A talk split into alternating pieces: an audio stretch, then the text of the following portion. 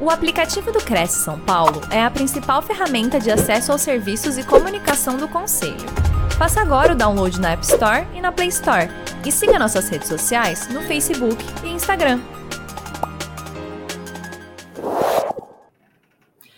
Muito bem, senhoras e senhores, começa agora mais uma live, mais uma apresentação ao vivo oferecida pelo Cresce SP, o Conselho Regional de Corretores de Imóveis do Estado de São Paulo, dirigida a todos aqueles que se interessam pelos assuntos relacionados ao mercado imobiliário.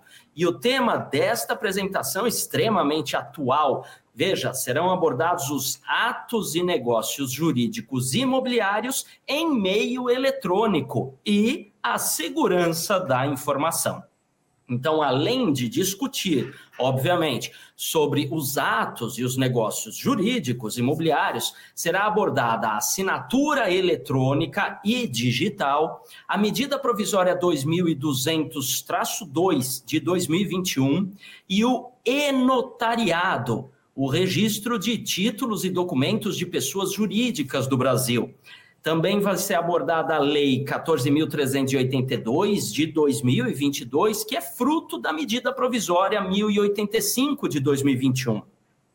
Também será abordado o sistema eletrônico dos registros públicos, a segurança e a privacidade nos recursos de, da assinatura e no armazenamento de contratos, além das melhores técnicas para registrar senhas fortes. Para abordar esse assunto, temos dois especialistas. Veja, aqui estão presentes a doutora Ingrid Brabes, que é advogada empresarial, tanto consultiva quanto contenciosa, atuando em societário, contratual, trabalhista, civil, imobiliário, consumidor e terceiro setor. Ela é pós-graduada em Direito Civil, Direito Tributário, Direito do Trabalho e Direito dos Negócios atua na prevenção de passivo, em auditoria, mentoria jurídica e estruturação de startups é especialista na Lei Geral de Proteção de Dados Pessoais, é ministrante de palestras, cursos, treinamentos e workshops. Também temos a presença do, de Flávio Ibeli Calegari, que é graduado em processamento de dados com especialização em análise de sistemas e mestrado em administração de empresas, com especialização em segurança da informação nos Estados Unidos desenvolve projetos e coordena equipes de TI com metodologias de gestão, certificações ISO 27001, COBIT, ITIL, governança corporativa, gerenciamento de projetos e management, management cockpit. É coautor do livro Gestão do, de Marketing no Varejo de 2015 a 2017, foi presidente do Comitê de Gestores de TI de Piracicaba e região. Atualmente é professor universitário, atua com projetos de adequação à Lei Geral de Proteção de Dados e é sócio fundador da Modus DPO, uma empresa de consultoria e adequação à LGPD e terceirização de encarregado de dados. Então aproveitem o conteúdo que eles trouxeram aqui para nos brindar. Então, boa apresentação para vocês. Obrigada, Anderson.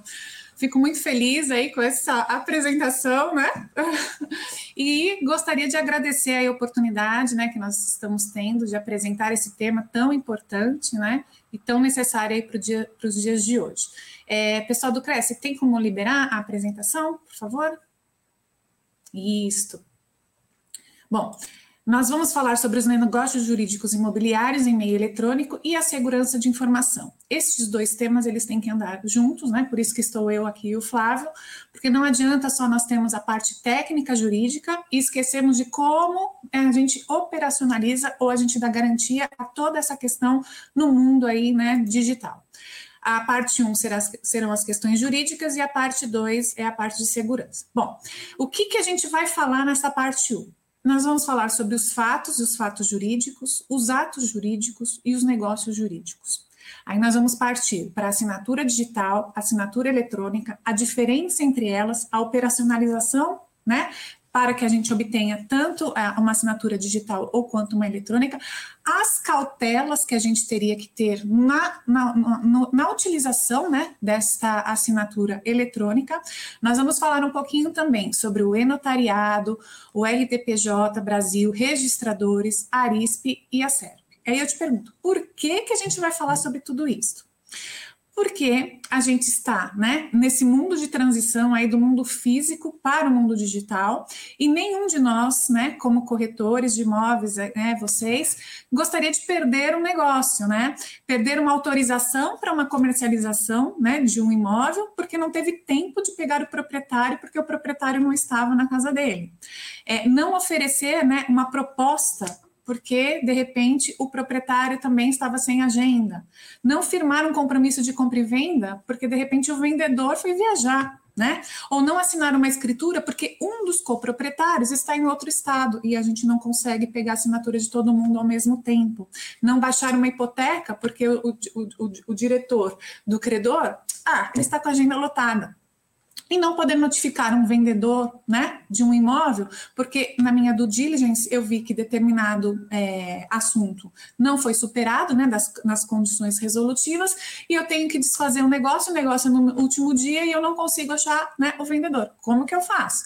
Então, estes instrumentos, né, eles são muito necessários para que a gente operacionalize o nosso dia a dia, que nós tenhamos, tenhamos agilidade né, nas, nas nossas, nos nossos tratos, nas nossas tratativas como corretores de imóveis e principalmente que a gente não perca oportunidade de negócio, porque se a gente, como corretor de imóveis, a gente não se atualiza, com certeza outro vai se atualizar. E esse outro que vai se atualizar com certeza vai usar um WhatsApp para pegar uma assinatura eletrônica através de uma plataforma XPTO que nós vamos ver mais, pela, mais um pouquinho para, pela frente, e vai, ou, ou por e-mail. Então, assim, é importante que a gente saiba utilizar essas ferramentas que estão à disposição.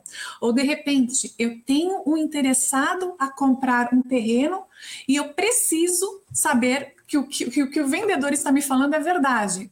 Nossa, como que eu faço? A gente tem, né, essas plataformas aí, hoje a gente tem os registradores, a Arisp, que nos disponibiliza a consulta imediata da matrícula, e a gente, com a leitura rápida da matrícula, a gente consegue entender se aquele vendedor que se diz proprietário realmente é, se ele é o único proprietário, se ele é coproprietário, coproprietário enfim, e a gente consegue visualizar e operacionalizar esse negócio um pouquinho mais, né, rápido.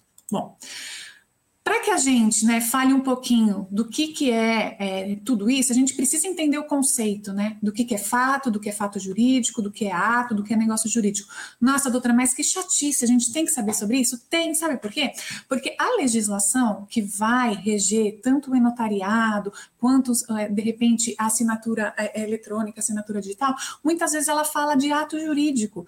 Então, eu preciso entender o que, que é um ato jurídico, o que é um fato jurídico, o que é um negócio jurídico, para que eu consiga entender se aquela legislação se aplica ou não a, a, a, ao que eu estou pretendendo. Bom, é, o fato, né? Eu peguei o dicionário uma definição desse dicionário não tem nada a ver com, com, definição jurídica. Então, um fato é um evento de cu, cuja ocorrência se tem conhecimento ou cuja existência não se põe em dúvida. Tudo aquilo que acontece, tudo aquilo que acontece é um fato. Bom, o que é um fato jurídico? É um acontecimento que produz algum efeito no mundo jurídico. Então, todo acontecimento é um fato. A partir do momento que esse fato ou cria, ou modifica, ou subsiste, ou extingue os direitos, a partir daí eu tenho um fato jurídico. Nossa, doutora, então me dá uns exemplos aí para a gente saber qual é a diferença de fato e fato jurídico. Fazer aniversário, parabéns para mim.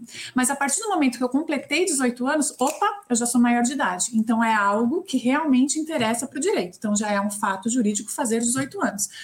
Tempestade, nossa, vou ter que ficar dentro de casa porque eu não vou conseguir sair hoje. Mas a partir do momento que essa tempestade destruiu minha casa, eu vou ter que acionar um seguro, então já é algo que relaciona a um fato jurídico. Dirigir veículo, nossa, que lindo, sei dirigir. Mas a partir do momento que eu dirijo um veículo e eu causo um acidente, esse, esse dirigir o veículo e causar acidente é um fato jurídico. O curso de um rio, né? Para gente que está trabalhando aí com, com direito imobiliário. Eu tenho um rio lindo, maravilhoso ali naquele curso. De repente acontece algo aí na natureza, esse rio vem mais para cá ou mais para lá. E aí? Interfere na propriedade de outra pessoa. Então, a partir do momento que interferiu na propriedade de outra pessoa, é um fato jurídico. Bom, Nós temos os fatos naturais, a questão da tempestade, a questão do curso do rio. Estes são os fatos jurídicos em, sentido estrito. A partir do momento que eu tenho um ato humano, né, eu tenho um fato, um fato humano, eu já transformo este é, fato jurídico num ato jurídico. E aí, os atos jurídicos, a gente tem dois, dois, duas diferenças também que é bom, e é aí que a gente precisa entender, porque é aí que a legislação pega lá mais para frente. Ato jurídico em sentido estrito é o praticado pela pessoa sem a intenção negocial. Eu não tenho intenção de negociar nada, mas eu tenho intenção de externar alguma coisa para produzir algum efeito. E ele vai produzir o efeito da lei.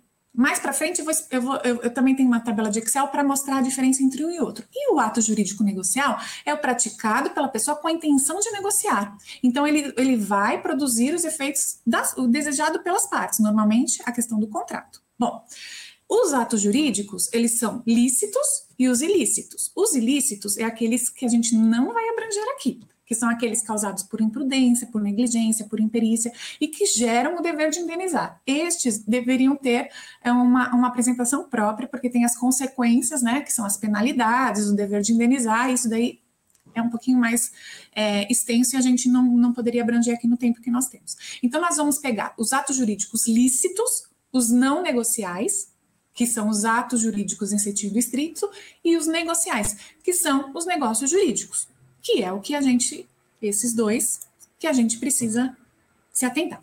Bom, o que, que é o ato jurídico em sentido estrito? É aquele que a gente não praticado com intenção negocial. Então, o que, que é? Uma notificação, vou notificar uma mora, vou notificar um vizinho de, de algo que esse vizinho está né, fazendo de errado, vou notificar uma ocupação, vou fazer uma procuração, vou dar um perdão. A partir do momento que eu tenho um negócio, a, outra parte é o um negócio jurídico, que é a intenção né, de produzir um defeito, de produzir um negocial. Vocês sabiam que eu não preciso de duas partes? Por exemplo, o testamento. O testamento eu faço com uma parte só, né? Praticamente é o quem está desejando dispor, dispor né, as regras sobre o seu patrimônio. Esse, essa disposição de regras sobre o patrimônio ele vai interferir em direito de outros, né? Então, assim, eu estou estabelecendo o direito do outro, negociar em relação ao outro. Contrato de locação, contrato de compra e venda contrato de cessão de direitos, nós temos a outra parte. Bom, o que, o que, que acontece? Os negócios jurídicos, né, eles, eles são aqueles que têm como objeto bens móveis e os direitos relativos a ele e abrangem, na nossa área, a corretagem, as operações de venda, as operações de locação, os contratos, as escrituras, permuta, dação em pagamento, doação, testamento, alienação fiduciária, e aí vai, hipoteca, financiamento bancário, tudo que a gente gosta, né? Inclusive as constituições de condomínio, que são bem complexas. Bom, para que a gente faça também um negócio jurídico, a gente tem que ter todas as informações sobre imóveis, proprietários, condições da negociação, né? Compradores, a gente tem que fazer uma due diligence. A gente pode comprar o imóvel de uma pessoa que se a gente puxar uma certidão do TJ, tem um monte de ação? Pode, mas para que a gente fale, fale que pode, a gente tem que analisar processo por processo, a gente tem que analisar o, o patrimônio dessa pessoa, a gente tem que fazer é, um estudo amplo para saber se aquela venda daquele imóvel ela não vai representar uma fraude contra credores, uma fraude de execução, mas isso também é um objeto de um estudo à parte. Para o contrato de compra e venda, por exemplo, a gente teria que verificar a capacidade civil e financeira das partes, concorda? Pode um menor é, vender sozinho um imóvel? Não pode, né? E pode alguém que recebeu um imóvel com cláusula né, de, de, de é, doação com encargos e ele não cumpriu esse encargo, ele pode realmente vender se ele tem esse encargo sobre, sobre, sobre o imóvel? Bom, a questão da, da análise patrimonial e legal também, a gente tem que verificar se aquela forma que ele recebeu a, a, da aptidão para que essa pessoa venda, né? E a gente tem que cumprir as formalidades exigidas pela lei. Num contrato de compra e venda, aonde que a gente vai estabelecer as condições negociais e uma vez feito o pagamento à vista ou de repente questão de financiamento bancário, a gente vai ter partir, né, para ou para a própria escritura para fazer o registro, né, lá no registro de imóveis. Se a gente não cumprir várias e várias obrigações conceituais, contratuais e legais, a gente vai correr o risco do quê? De não concretização do negócio, de nulidade do negócio, nota de exigência do cartório. Nossa, eu, fiz, eu fui levar para registro e o cartório escreveu tanto naquela nota devolutiva que ai, dá vontade até de sair correndo.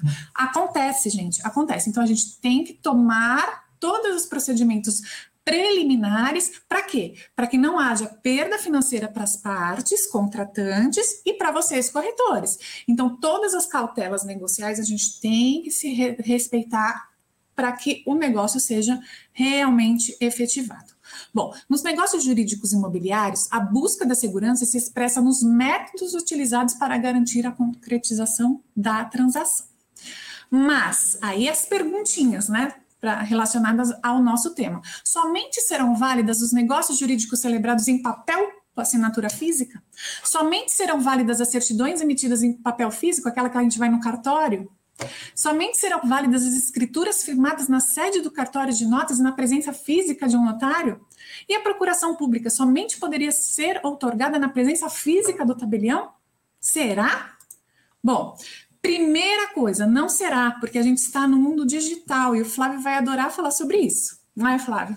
Mas, mas, a gente tem que entender que o mundo digital, ele também tem que seguir certas regras e certas formalidades para que a gente tenha o resguardo jurídico. Então, o resguardo jurídico, ele também tem a ver com a parte do Flávio, que tem a ver com, com, com o resguardo da segurança da informação, né? A partir do momento que eu vou utilizar aqu aquela, aquela operação digital, o que, que eu posso também fazer para me resguardar que aquela operação é é, relacionada a, a, a, tem, tem, tem, um trâmite seguro dentro da, da, da, da, informática, por exemplo. Bom, em relação à nossa parte, que é a relação de direito, a gente tem que entender sempre que existe um princípio no direito civil que a gente vai ter que ler e a gente vai ter que falar sobre ele, embora também nossa, doutora, que chato, vamos ter que falar no Código Civil? Vamos. Por quê? Porque existe nos negócios jurídicos, que são os contratos que a gente quer, que a gente quer também é, tratar, eles sempre vão ser interpretados conforme a boa-fé e os usos do lugar de sua celebração. Ou seja, se aqui no Brasil a gente, a gente tirando a questão da boa-fé, que a boa-fé tem que estar presente em tudo, se aqui no Brasil está sendo utilizado a assinatura digital e cada vez mais difundida, cada vez mais difundido o e-notariado, cada vez mais difundido registradores e tudo mais, o porquê não a gente dar uma, é, olhar com mais, é, é, não, não, não, digo cautela, mas com mais permissão sobre esses, esses procedimentos, né? E os contratantes, em todos os casos, seja no meio físico, seja no meio digital, eles são obrigados a, a guardar a probidade e a boa-fé tá? E isso tanto no meio físico quanto no meio digital. Bom, a formalização dos negócios, ela, ela vai ocorrer através de forma física e forma digital. E às vezes, até de forma mista, o e-notariado permite que ocorra de forma mista. Bom, mas como podemos fazer para nos resguardar na era digital? Primeiro, observar os princípios de direito, sempre a boa-fé e a, a, a, aos usos e costumes do local e as regras de direito, né? Então, assim, se eu tenho um, procedimento que fala, olha, você precisa de uma escritura, não adianta eu inventar de fazer um, um, um contrato com assinatura, com o uhum. certificado uhum. digital, olha, foi a pessoa, e querer registrar. Não vai, né? Não vai acontecer isso. E tomar todas as cautelas necessárias na parte de segurança da informação, que é a parte do Flávio. Bom, em relação ao contrato, temos que pensar ele só vai ser efetivado. Se eu tiver um agente capaz, não adianta ser aquele menino menor de 18 anos. Se eu tiver um objeto lícito, ou seja, se eu puder vender aquela, no caso nosso, é uma propriedade que foi recebida de uma forma correta, não objeto de qualquer transação, enfim, né, é, ilegal, e que, que seja observada a forma prescrita e não defesa em lei. Ou seja, no caso de transmissão, que a gente vai ver aqui no artigo 108, no caso de transmissão de bens imóveis, necessariamente a gente tem que ter uma escritura pública né? E quando não tiver uma lei que fala, olha, você tem que ter uma escritura pública, aí vale o documento particular. Bom, aqui também, né? O importantíssimo essa parte que vocês guardem, embora seja Código Civil, a gente tem que pensar no dia a dia do corretor. Se eu utilizar lá na frente uma assinatura eletrônica eu tenho que ter esse artigo 113 em mente. Por quê? Porque, vamos lá, na questão da boa-fé, porque a gente vai sempre, nas cautelas ali, falar né, que a gente vai utilizar a assinatura eletrônica, a assinatura digital, a gente vai usar os costumes do local e a gente vai é, é, é, interpretar o negócio jurídico da seguinte forma: se ele foi confirmado pelo comportamento das partes posterior à celebração do negócio, aonde que eu estou querendo chegar? Faz um contrato de compra e venda, assina por uma plataforma. Beleza. Aí a pessoa paga a primeira parcela que está lá no compromisso de compra e venda. Na segunda parcela, ela fala: não, eu não reconheço essa assinatura. Não, eu não reconheço. Então, assim, é este é um procedimento que a gente vai falar assim, como não reconhece? Você pagou a primeira, aqui estavam as regras, as demais regras, aqui a gente tomou as demais cautelas que a gente vai falar um pouquinho mais para frente, então não tem como você falar que não foi você, que não é isso que você escreveu, né? Corresponder aos usos e costumes e a prática de mercado. A prática de mercado está levando a tudo ao digital. Corresponder à boa fé. Oi, se eu tenho, se eu tenho também é, um contrato eletrônico assinado por testemunhas, e, e, testemunhas que podem, podem informar que era aquele documento, que elas realmente sabiam daquele negócio, aonde está a boa-fé do vendedor ou do comprador que falar que não assinou o contrato, né? E mais, é, a lei ainda fala o seguinte: se o contrato for benéfico àquele que está falando, opa, não, não assinei nada, a lei ainda, ainda dá um, um, um resguardo a mais para a gente, tá? Independente disso, é, a gente tem que pensar: a negociação em si, ela era razoável? de repente algo é tão exorbitante que, compensa, que pensamento não levaria a uma nulidade. Se for isso, aí a gente tem que ficar um pouquinho com cautela. Tá? Tirando isso, as partes poderão livremente pactuar regras de interpretação no preenchimento da, da lacuna da lei e do contrato. Bom, voltando nos princípios, tá? Isso daqui vocês têm que ter em mente sempre quando for conversar. A manifestação de vontade no meio eletrônico, ela vai ser válida porque ela tem uma forma prescrita e não defesa em lei, não tem nenhuma lei que proíba a assinatura eletrônica. E a validade da declaração de vontade não dependerá de forma especial, salvo expressamente se a lei exigir, ou seja, no caso das escrituras. Outra questão que a gente tem que ter em mente: imagina que a gente vá para um processo judicial, nossa. O artigo 441 ele fala que serão admitidos documentos eletrônicos produzidos e conservados com observância da legislação específica na produção de provas em processo judicial. Então, até no processo, eu consigo usar o meio eletrônico. E como que a doutrina vem se, se, se manifestando aí em relação né, ao contrato digital? Gente, de quando que é esse livro, né, essa revista aqui dos tribunais? 2012, 2002. Desde 2002, considerando o princípio da liberdade de forma, podem as partes consensualmente manifestar a sua vontade em forma eletrônica. Nós estamos em 2022. Então, já está mais do que consolidado isso. E a jurisprudência leva para a consolidação e para o resguardo daqueles que adotam a forma eletrônica de celebração. Assinatura digital não se invalida a contratação. Prova de que o valor do empréstimo foi transferido para a conta do condomínio autor. Aqui era um caso que o condomínio falava assim: não, mas foi outro síndico que pegou dinheiro. O condomínio se beneficiou tinha assinatura, nesse caso era assinatura digital. Oi? Como que você vem falar que não é para você? Né? A, a, a, o assunto 2 é, mesmo que se admita não ter sido emitida por certificadora credenciada, não há que se ignorar o fato do valor do crédito ter sido regularmente depositado. Lembra daquela questão dos atos posteriores que validam o ato?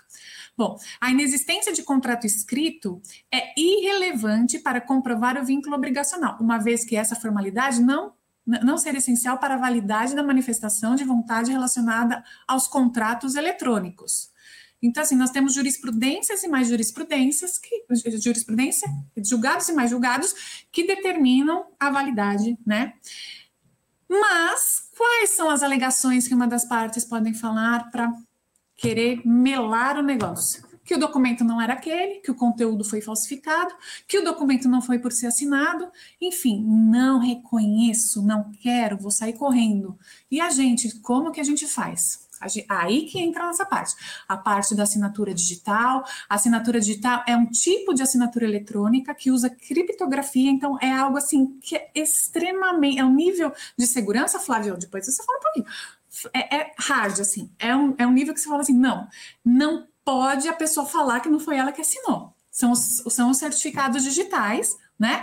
Que usa, né? Que é, que é instituído pelo ICP Brasil. Então, que, que garante, né? É algo que é vinculado ao governo e que garante, né? Toda a segurança que a pessoa que assinou, ela é realmente a, a, a aquela ali que, que, que, colocou o certificado.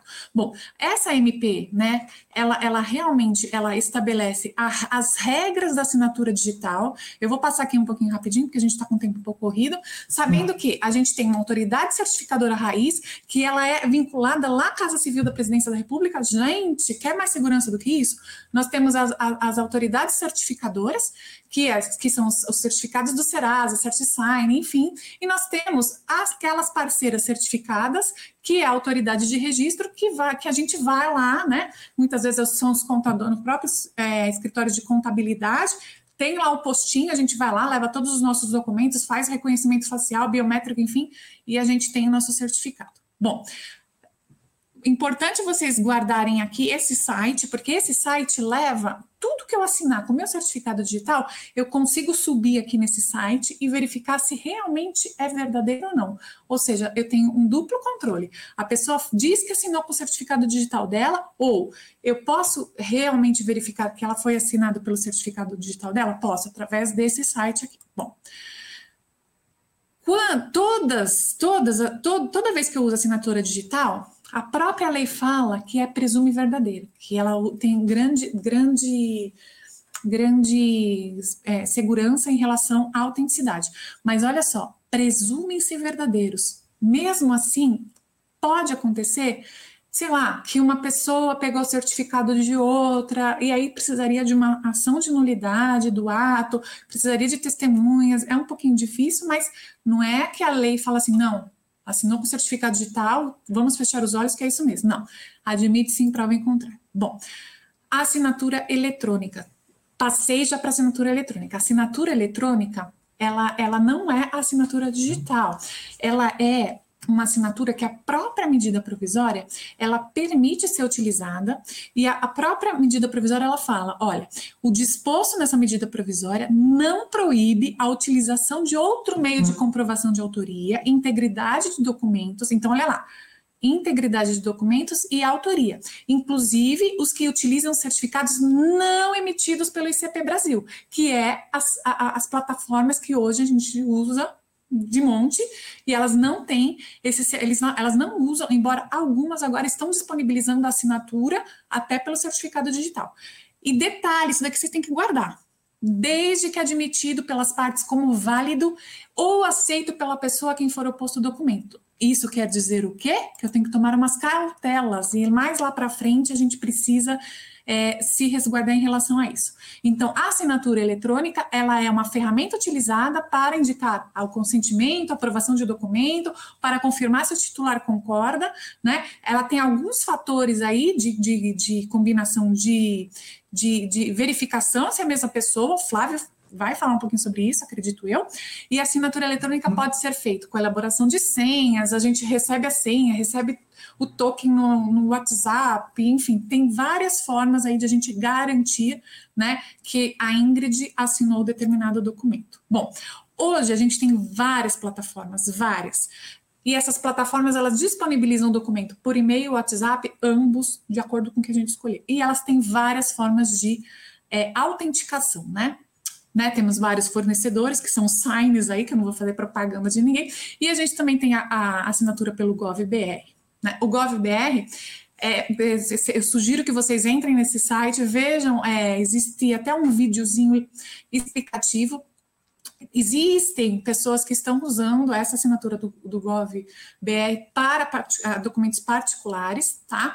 Mas nós temos que essa assinatura tá, ela tem respaldo neste decreto e esse decreto ela, ela, ela relaciona com o é, ente público, né? Bom, então vamos lá. Voltando. Atos jurídicos e negócios jurídicos imobiliários.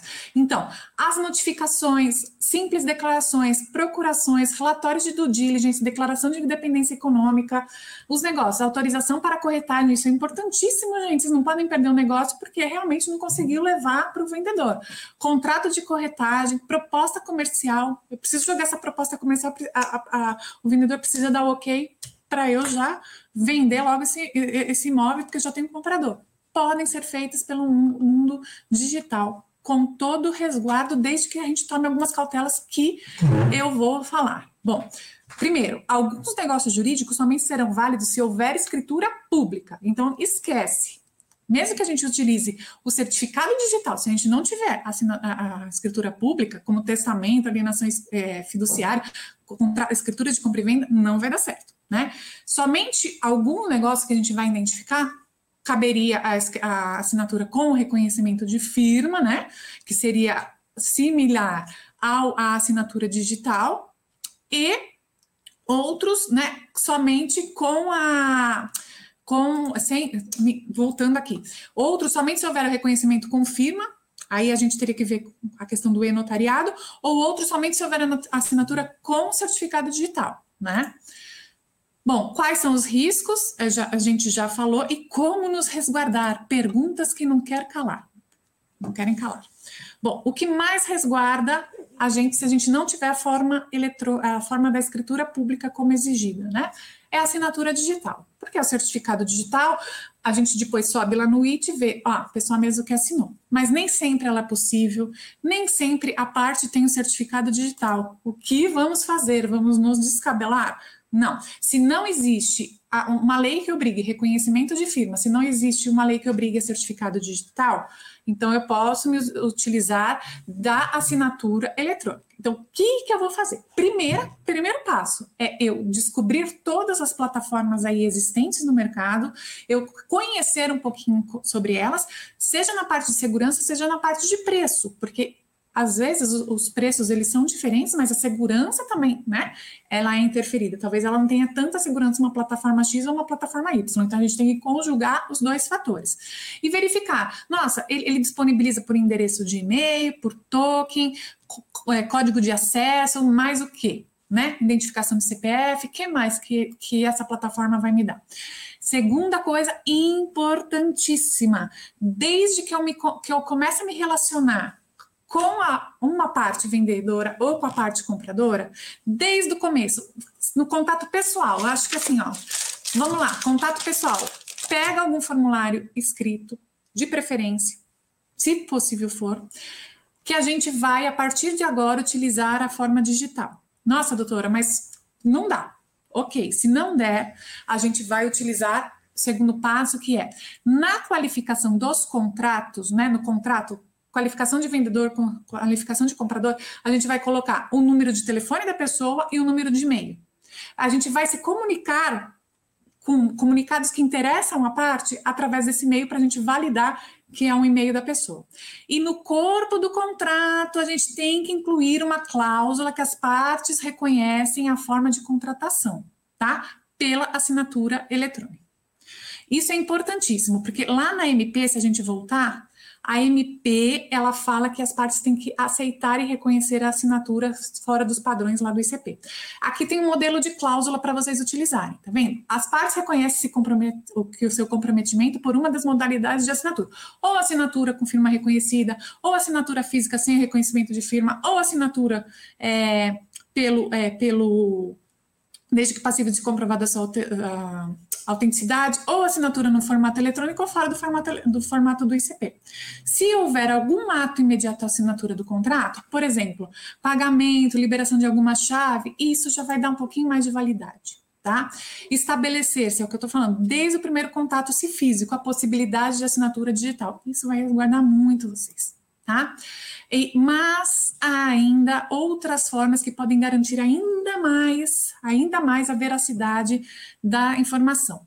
Primeiro, a gente tem que saber que é, os, os, notários, né, tabelião, oficial de registro, eles têm fé pública. Então, todas essas plataformas criadas, o e-notariado, os registradores, eles têm fé públicas as assinaturas criadas por ali. Então, o que, que eu aconselho para vocês? Por favor, naveguem nessas plataformas. É muito importante que vocês naveguem, que vocês dominem essas plataformas tá?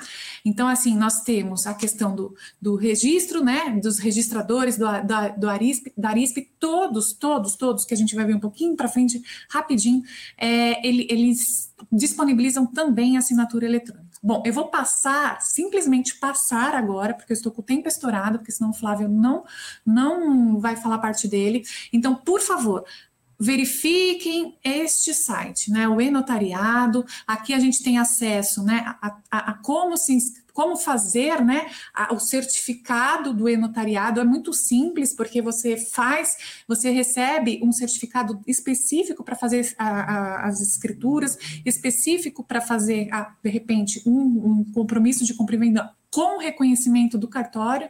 Isso dá muito resguardo no dia a dia. Então, por favor, olhem essa questão.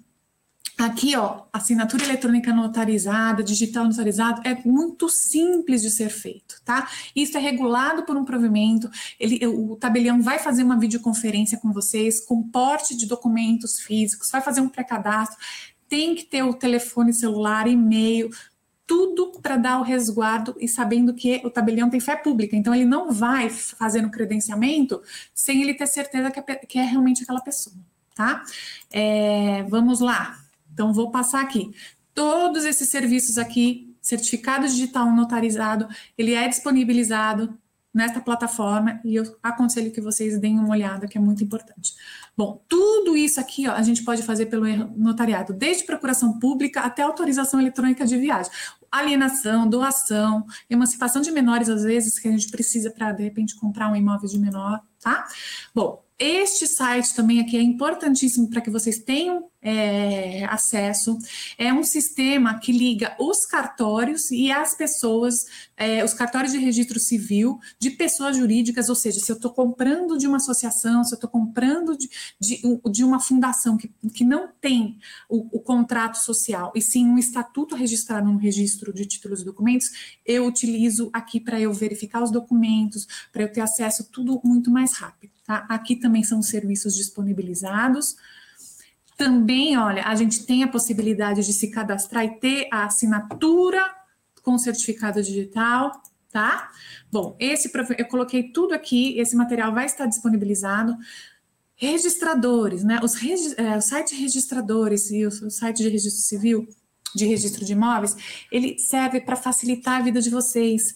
De repente, uma visualização de uma matrícula já resolve o problema e vocês já conseguem finalizar um negócio da maneira mais rápida possível. Então, eu aconselho que vocês entrem nesse site também, nesses dois, que tem, assim, desde matrícula online, a questão também das assinaturas, e isso é muito importante, tá?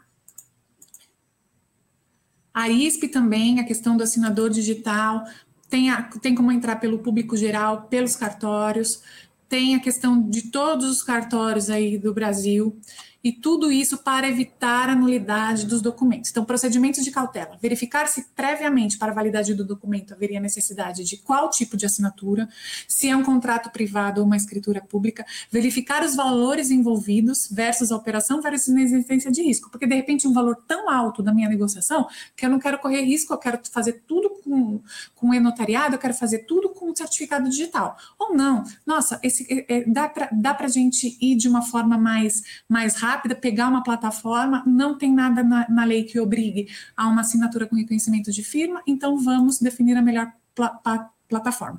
E tudo isso, de repente, para evitar até as notas devolutivas. A gente tem que saber, nossa, para eu fazer o registro de imóveis, né, de, de um documento, eu tenho que ter uma, a, a, mesma regra. Eu tenho que ter algo que passe pelo cartório de notas, eu tenho que ter algo que tenha uma, um reconhecimento de firma, ou seja, uma escritura. Se eu não cumprir determinados requisitos, os, os, cartórios de registro de imóveis vão fazer as notas devolutivas como estão aqui, ó.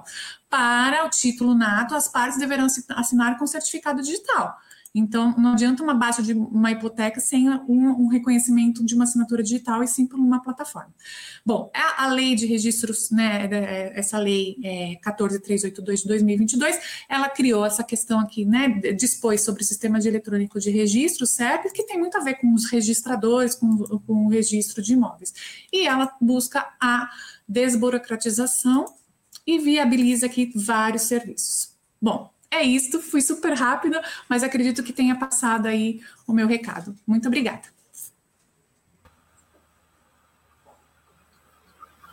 Pessoal, boa noite a todos. Obrigado mais uma vez pelo convite para mais uma live com vocês. É, a ideia agora é falar um pouquinho sobre essa questão de segurança da informação em torno dos atos de negócios jurídicos imobiliários é, não só na questão da assinatura digital, que lógico que é extremamente importante e até objeto dessa nossa apresentação, mas de uma forma geral também tudo aquilo que permeia a parte de segurança em atos e negócios jurídicos imobiliários. Bom, primeiro a gente poderia, poderia identificar assim, quais são as principais fontes de riscos quando eu tenho lá os atos e negócios jurídicos imobiliários, né? seja na questão da assinatura digital, seja na manutenção desses documentos dentro ou fora da organização. Então, é, as principais fontes de risco, se a gente pudesse separar isso aqui de alguma forma, eu diria que são três. Né? As fontes de riscos é, chamadas erros operacionais, os ataques cibernéticos e a parte de phishing de e-mails falsos. Eu vou percorrer um pouquinho sobre eles. Né? Então, primeiro lá, como evitar erros operacionais. O que, que, tem por trás, então, dos erros operacionais quando a gente fala de atos e negócios jurídicos imobiliários? O primeiro, em torno da, da assinatura digital, daquilo que a doutora Ingrid estava colocando, né? nós poderíamos classificar três formas né, de assinatura: assinatura digitalizada, assinatura eletrônica e assinatura digital. A assinatura digitalizada é aquela que eu tenho já uma assinatura física num documento e vou simplesmente fazer uma digitalização. Ele me gera um documento e eu preciso armazenar esse documento de alguma forma. Já a assinatura eletrônica é, uma, é um termo, é algo intermediário, onde a, a, é uma forma de assinar o documento online sem o certificado digital, ou seja, sem uma criptografia, embora tenha todo um processo de validação por tokens, por e-mail, por é, registro de documentos, e a assinatura digital, que é, seria o estado da arte em termos de, de segurança da informação, mas ela tem um porém, né? A assinatura digital, digital, ela requer a compra do certificado digital e nem todo mundo pode fazer isso. Muitas vezes a pessoa vai utilizar um certificado de uma assinatura digital uma vez por ano, ela não vai investir talvez né, num certificado, numa assinatura digital. Então, um, é algo que seria intermediário seria a assinatura eletrônica das demais formas que existem e vários serviços que existem para fazer a assinatura eletrônica. É, algo que eu gostaria de pontuar na assinatura eletrônica e que tem sido, inclusive, é, alvo de muita crítica em relação às questões de segurança da informação e proteção de dados e privacidade, é que assim existem dentro das plataformas de assinatura eletrônica vários formatos para você fazer assinatura, né? desde os mais simples, onde você informa seu e-mail, nome, é, o CPF ou RG como documento e data de nascimento, né?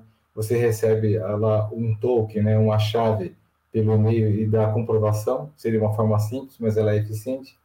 Agora, existem vários setores, vários negócios que estão é, sofisticando e, e buscando uh, também que a pessoa faça uma foto é, segurando o documento de identificação.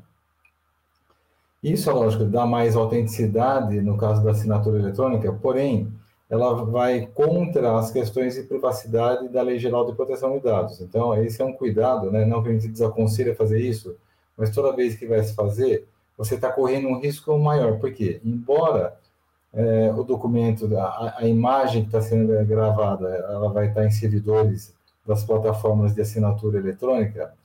Quem faz a assinatura, né, um inquilino ou aquele, ou, ou aquele que está é, alugando, vendendo um imóvel, é, ele tirou a foto lá, isso vai para dentro do contrato. Esse contrato pode ser impresso depois. E se alguém perde, por exemplo, esse contrato, você tem um risco maior justamente de proteção de, proteção de dados e privacidade. Então, tem que ter todos esses cuidados também. Vale a pena sempre analisar qual é o risco envolvido em cima de, daquela assinatura e se precisa, de fato, exigir tanta burocracia.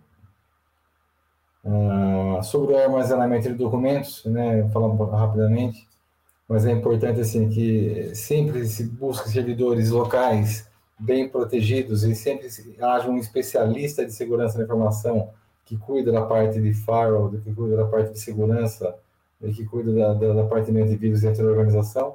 Os serviços né, e servidores de nuvem, eles são mais confiáveis. Por quê? Pelo simples falar, ah, na nuvem eu não sei onde está. Pode, ser, pode acontecer isso, é claro. Mas se você contrata serviços como da, da Oracle, como serviços da, da Microsoft, que é o Azure, como serviços da, da do Google, é, ou serviços outros tantos de, de, grandes companhias, normalmente esses serviços eles têm uma boa proteção de dados. Né? Existem equipes trabalhando diuturnamente para proteger dados, então eles passam a ser bastante confiáveis. E é lógico evitar aí manter cópias de dados em e-mails, pendrives e HDs locais, porque o risco que você tem de perder esses dados, você pode até falar assim, ah, eu estou gravando lá porque eu não sei onde que está no servidor, né? Mas, de novo, né, é, ele vai contra as questões de privacidade e se houver um incidente, um roubo, um extravio, alguma coisa, você pode comprometer os dados é, que foram armazenados. Agora, falar um pouquinho como evitar ataques cibernéticos. Por quê? Porque toda essa questão de atos e negócios imobiliários né, é, passa também por uma questão de ataques cibernéticos na parte de segurança, não só da assinatura, mas da manutenção de documentos e até do registro desses documentos em meios jurídicos. É, o Brasil foi considerado o ano no ano passado o quinto país com mais ataques cibernéticos do planeta. Né? E as perspectivas não são boas para esse ano, por quê? É, no primeiro trimestre, aliás, no primeiro semestre desse ano, né, nós já crescemos 94% em relação ao mesmo período do ano passado. Então, já foram identificadas mais de 32 bilhões de tentativas de uh, ataques cibernéticos. Não significa que as tentativas são 32 bilhões de sucesso, não é isso. Mas tentativas com muitas delas com sucesso. E pior que isso, essas tentativas elas não estão sendo feitas somente em grandes corporações. Pequenos escritórios, pequenas imobiliárias, pequenos cartórios, até empresas que, que não detêm tantos dados pessoais, sem pegar, por exemplo, uma empresa metalúrgica, né? é, estão sofrendo esse tipo de ataque, então tem que ter uma preocupação muito grande com isso. A conformidade com a segurança da informação, então, é muito importante, né? É, qual seria a recomendação? Utilizar, lógico, quando possível, quando é uma grande imobiliária, utilizar a família de normas da ISO 27000, né, ou SysControls, minimamente, se é uma pequena imobiliária, um pequeno negócio, utilizar o guia da NPD de Segurança da Informação, ou até é, o, o provimento 74, que é um guia para cartórios, que é um guia bem simples de ser aplicado, e aí existem algumas possibilidades bem interessantes sobre ele. Que, que é? Quais são essas possibilidades no provimento 74? Primeiro, ele estabelece padrões mínimos de tecnologia de informação. Segundo, ele aborda muito bem sobre integridade e disponibilidade dos dados, né? E ele, ele é de uma certa, de certa forma de fácil leitura, por quê? Porque ele é, ele é um resumo do resumo do resumo da ISO 27000, que é uma ISO de segurança da informação. Ele ainda classifica as serventias, né, os cartórios, em três classes, e para efeito, se uma imobiliária quer utilizar o mesmo sistema de, de, de segurança, lógico, só tirando aquele que é especificamente de cartório, a, a recomendação é que utilize essa classe 3, que é a classe mais top em relação às questões de segurança da informação, e ainda assim, mesmo sendo o mais completo, né, ele não tem um, um, um grande grau de, grau de dificuldade para a implementação.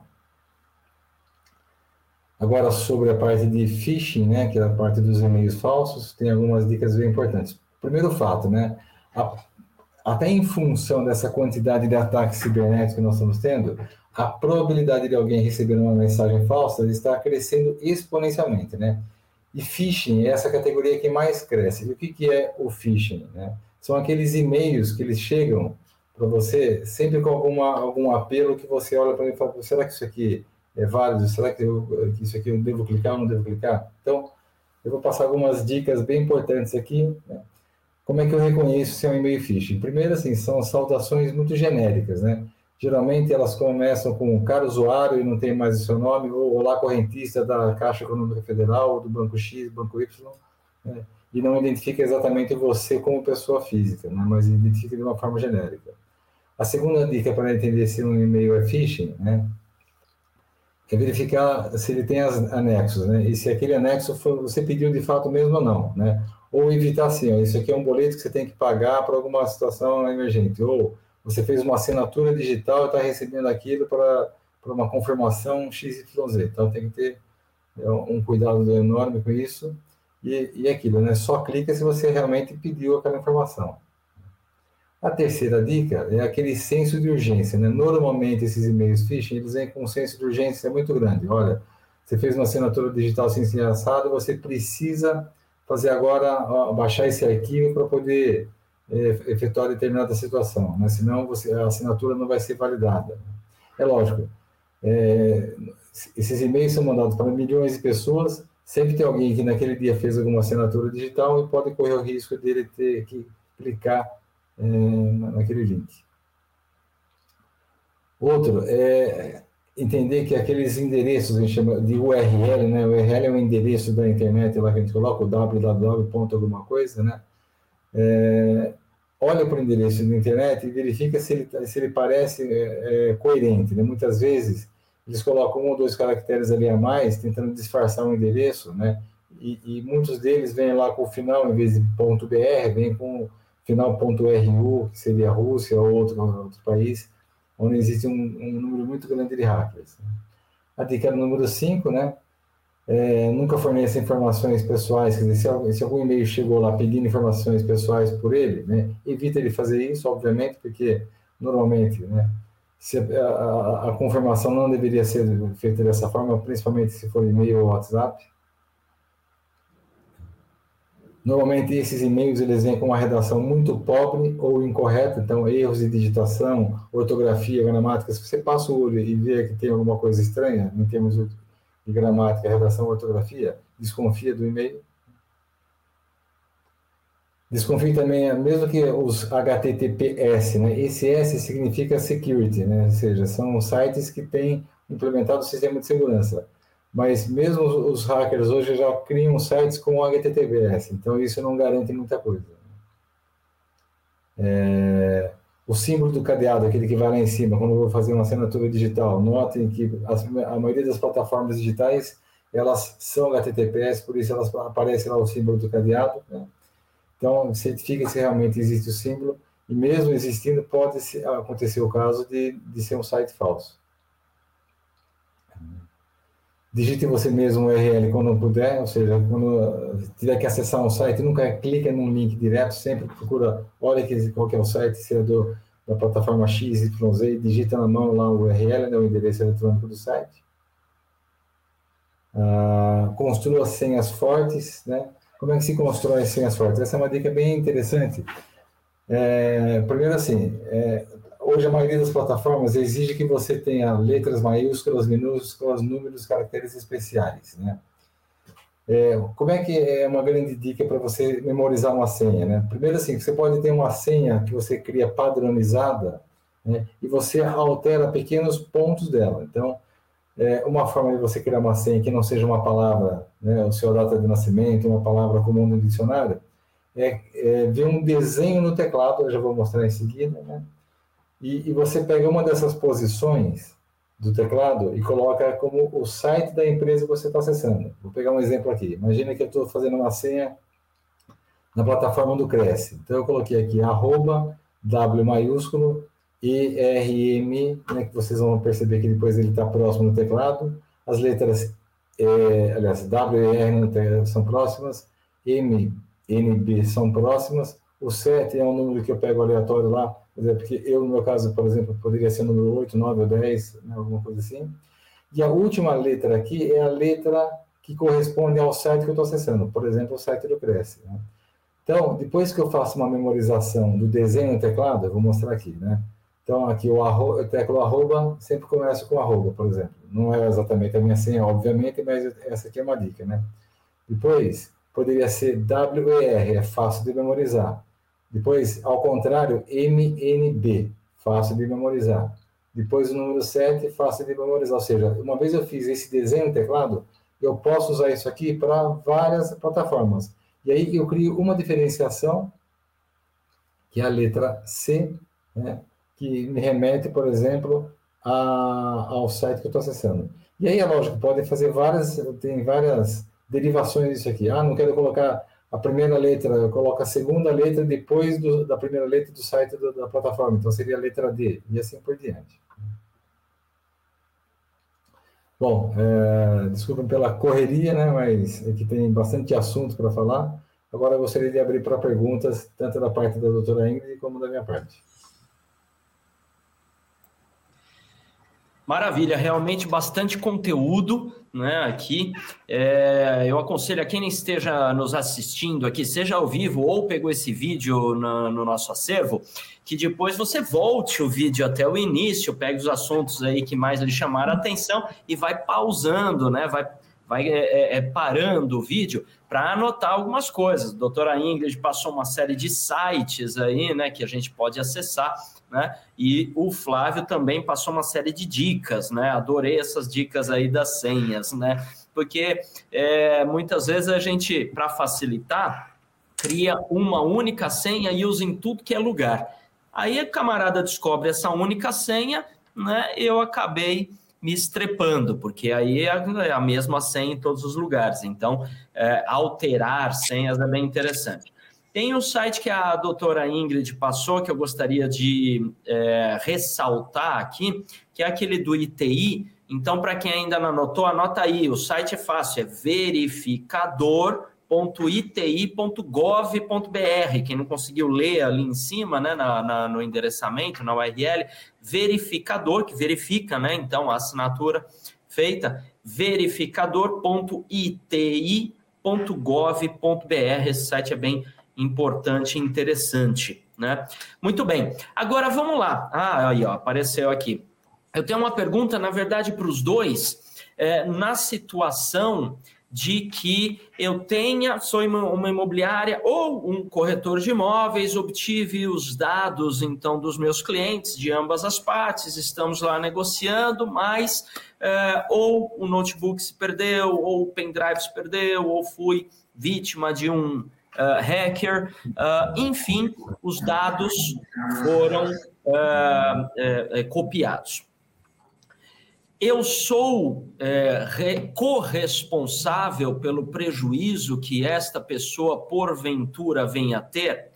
Se sim, como eu posso me precaver desse prejuízo? Se não, o que é que eu posso fazer para evitar é, é, essa situação?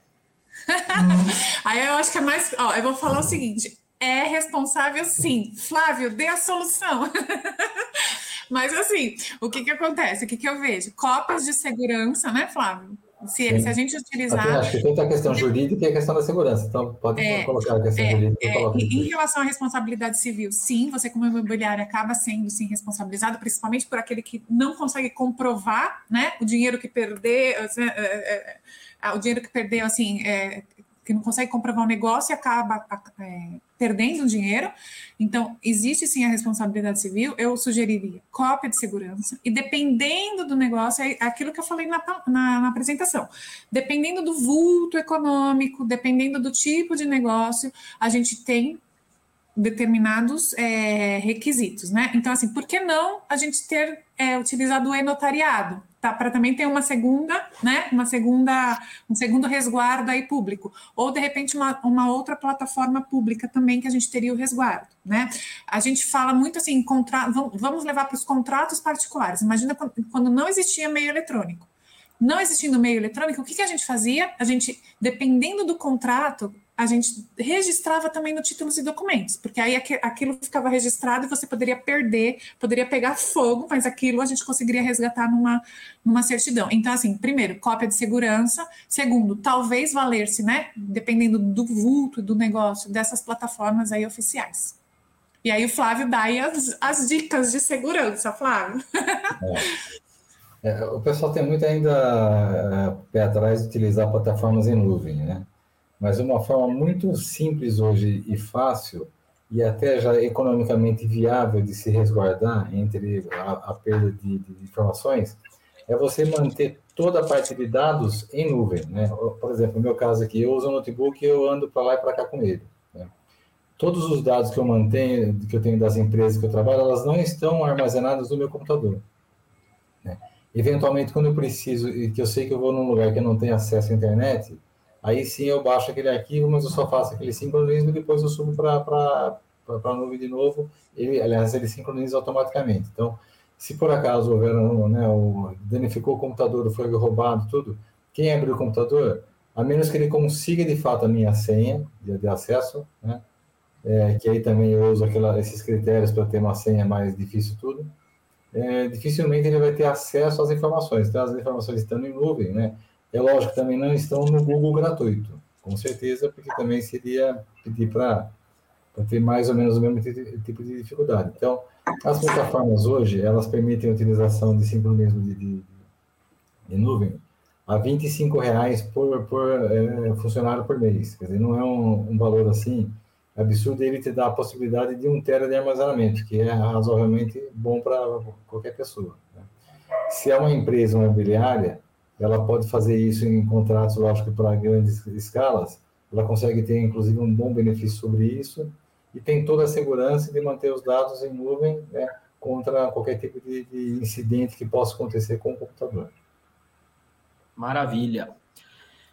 Muito bem. Olha só, se você que está nos assistindo aqui tem alguma dúvida, seja jurídica ou técnica, quer entrar em contato com a doutora Ingrid ou com o Flávio, né? Então estão aqui os dados de contato. Veja, segue a doutora Ingrid lá no Instagram, no arroba Brabes, que é o sobrenome dela, Brabes ADV, tá? ou também arroba Ingrid, com D mudo no final, Ingrid Brabes, né? Busca ela lá no Instagram. Ou já manda um oi para ela, já faz o questionamento, pede uma cópia da apresentação e tudo mais direto no WhatsApp dela, no 11 995 20 40 80. Olha que fácil. 11 995 e aí é uma sequência de dezenas pares, ó, 20, 40, 80. Pronto, já até decorei. 11 995 20, 40, 80. Pronto. Tem dúvida técnica? Quer implantar mais segurança? Verificar aí como que está seu imobiliário, seu escritório é, imobiliário? Entre em contato então com o Flávio Calegari. Segue ele lá no Instagram, no arroba LGPD, Lei Geral de Proteção de Dados. Olha só, lgpd.modus.dpo, que é a empresa dele. E também no pessoal, arroba Flávio e Caligari. Flávio e Caligari, com dois L's, tá? Acha ele lá no Instagram. Manda um WhatsApp para ele também no 19 98141 8141. Olha, outro número fácil também de decorar aqui, ó. É 19, é o 98141 8141. 41, né? Então já tira suas dúvidas lá. Ele falou de colocar na nuvem, quer saber como colocar na nuvem, ó, o que contratar, quer colocar aí sistemas de segurança e tudo mais. Né? Ou, menos, ou mesmo verificar um pouco mais a respeito dessa terceirização de encarregados de dados, né? o DPO na sua empresa. Fala lá com o Flávio que ele tem uma série de dicas para te passar. Infelizmente, o relógio avança, o planeta não para de girar e o nosso tempo chega no fim aqui, né? Eu gostaria de ficar aqui mais a noite inteira, porque tem uma série de coisas que a gente pode conversar a respeito tanto dos fatos jurídicos, né, quanto as questões de segurança, né, correlatos a eles nesse assunto. Mas não podemos, temos que aqui encerrar a nossa apresentação. Então, é, primeiramente, eu quero agradecer a você que nos acompanha.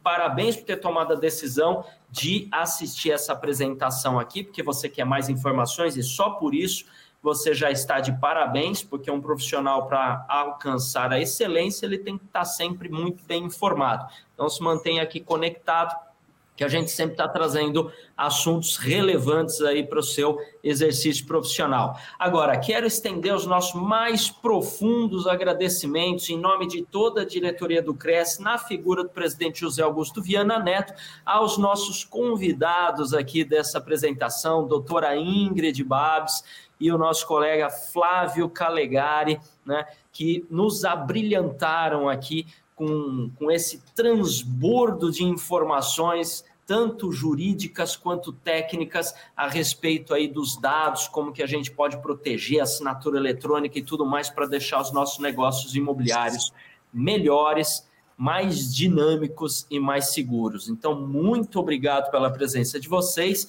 Eu vou ficando por aqui, deixando meu abraço para todo mundo, mas abrindo aqui então para que a gente possa encerrar essa nossa apresentação com chave de ouro, pedindo para a doutora Ingrid e na sequência para o Flávio deixar as suas mensagens finais aí para quem nos acompanha. Bem, boa noite, obrigada pela oportunidade novamente. O que eu queria deixar de recado final é que a atualização constante, né, o estudo constante, existem várias possibilidades aí de acesso gratuito à informação, que é o que a gente está tendo aqui hoje, né, vai fazer a diferença, né, para o profissional aí da área imobiliária. Né? Então, quem não estiver atualizado vai ter muita dificuldade, né? seja na questão das, te das tecnologias, seja na, na, questão das novas né, formas de contratação, isso vai fazer toda a diferença na celeridade, né, tanto nas providências quanto na conclusão dos negócios. E hoje, infelizmente, a gente, infelizmente, infelizmente, nós estamos no mundo da rapidez, né? Então, às vezes se perde negócio porque ainda está naquele procedimento todo físico que é bem demorado. Hoje a gente tem essas plataformas maravilhosas à disposição e que vão facilitar a vida de vocês. Um abraço, muito obrigada. Bom, eu gostaria de agradecer também pela oportunidade dada para a gente poder fazer, fazer esse bate-papo com vocês.